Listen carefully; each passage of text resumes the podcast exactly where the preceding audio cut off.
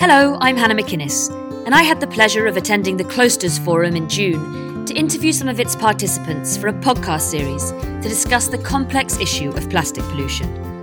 The Klosters Forum brings together thought leaders and decision makers in the Swiss Alps to inspire discussions and cultivate collaborations in order to tackle some of the world's most pressing environmental challenges.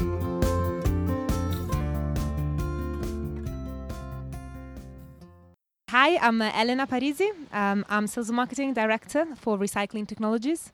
Um, Recycling Technologies is an engineering company, um, uh, a UK based engineering company. We're based in Swindon and we effectively develop technology um, for chemical recycling. Um, so we provide um, a solution to the market um, in the form of a machine that takes uh, mixed residual plastic waste coming from household um, so basically what you've normally put in your in your recycling bin um, and turn it back into oil. Now we are working so that in such a way that that oil can then be off take of taken by the uh, petrochemical industry to turn it back into plastic. So our aim is to really enable circularity in plastics through chemical recycling via petrochemical and back into food grade material.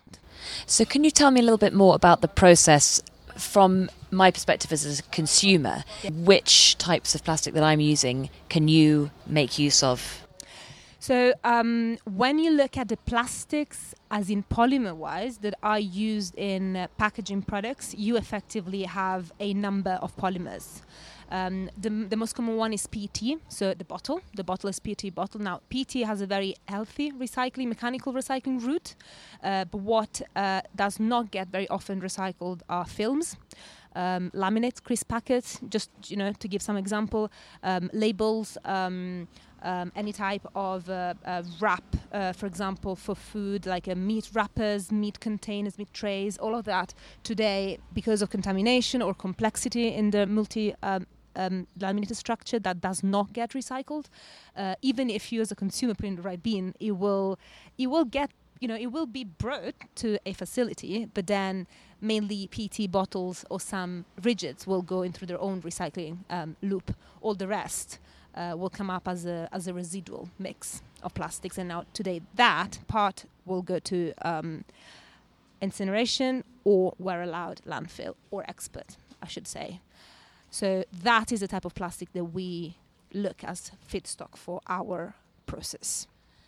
How do we, though, as a consumer, ensure that that happens? How, how is the process getting to you from us as a consumer? It doesn't go from the consumer to us. Uh, it does go from the consumer to a recycling center. A recycling center would then install our machine. So we are a B2B business. We don't engage at that level with the consumer. Having said that, we um, have just run, we are actually, it's still live. We have a campaign with Tesco in the UK.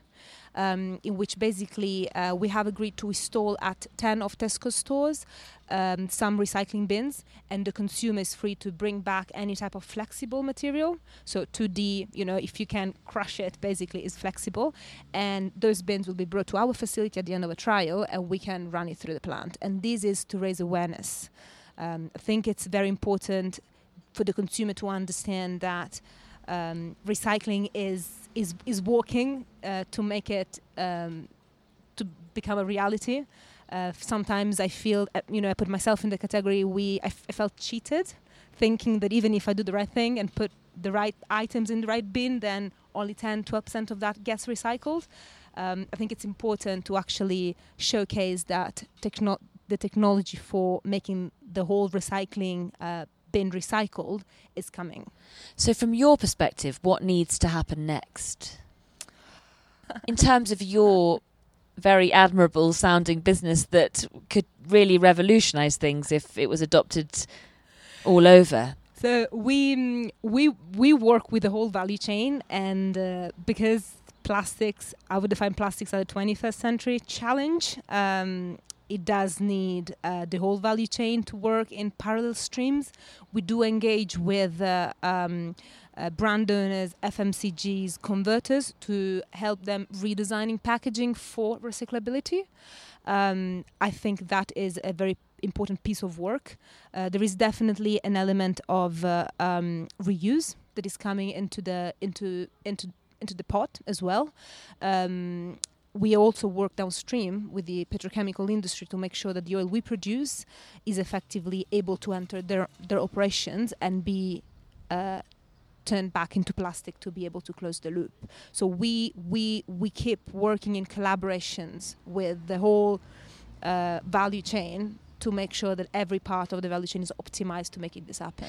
We were talking earlier about investment, but is is that what's needed now? It is. Do you need more investment in order to expand this? We do. We do. Investment is is key. Uh, is key to. Um, but should that be coming from governments?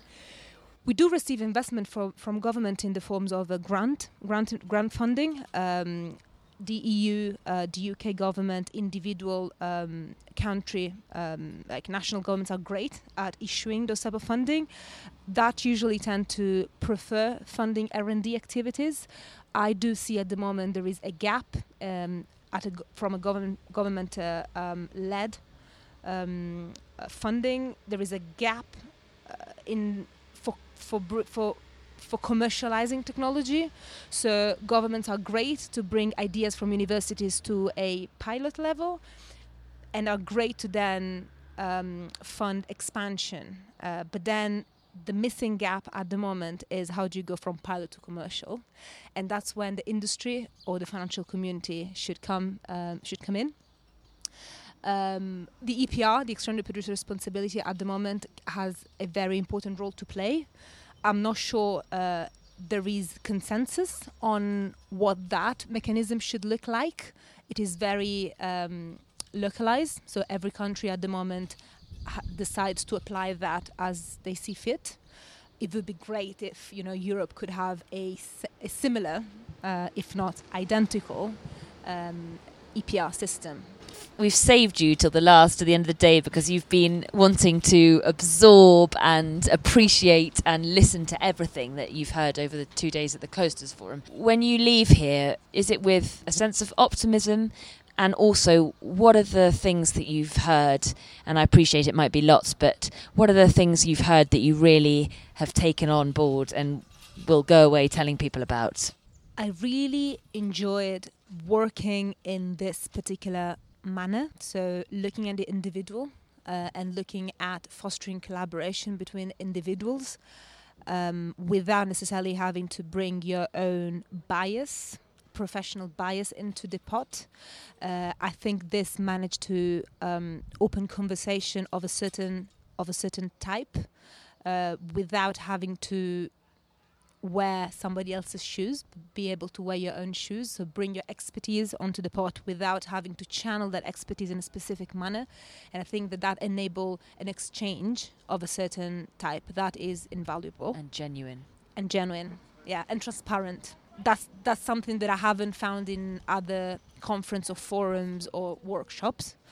Uh, on the second, the second point, a little bit more practical. Um, I've really enjoyed a conversation that was brought up by the financial community for the financial community and for the companies that actually need funding. And we had a whole probably two hours conversation in a smaller group of stakeholders in which we actually looked at what does the financial community needs to do to make sure that there is funding available on that space to um, um, to promote innovation, to promote uh, education, to promote expansion uh, of these type of technologies, but also um, they were extremely interesting in understanding what are the challenges that we as technology developers, as innovators, and as entrepreneurs we struggle with what are our challenges in terms of funding and i think that this two-way conversation again this is the first time that I, I feel something like that. I live that I'm in something like this, and that is great. Thank you very much. Thank you. Thank you.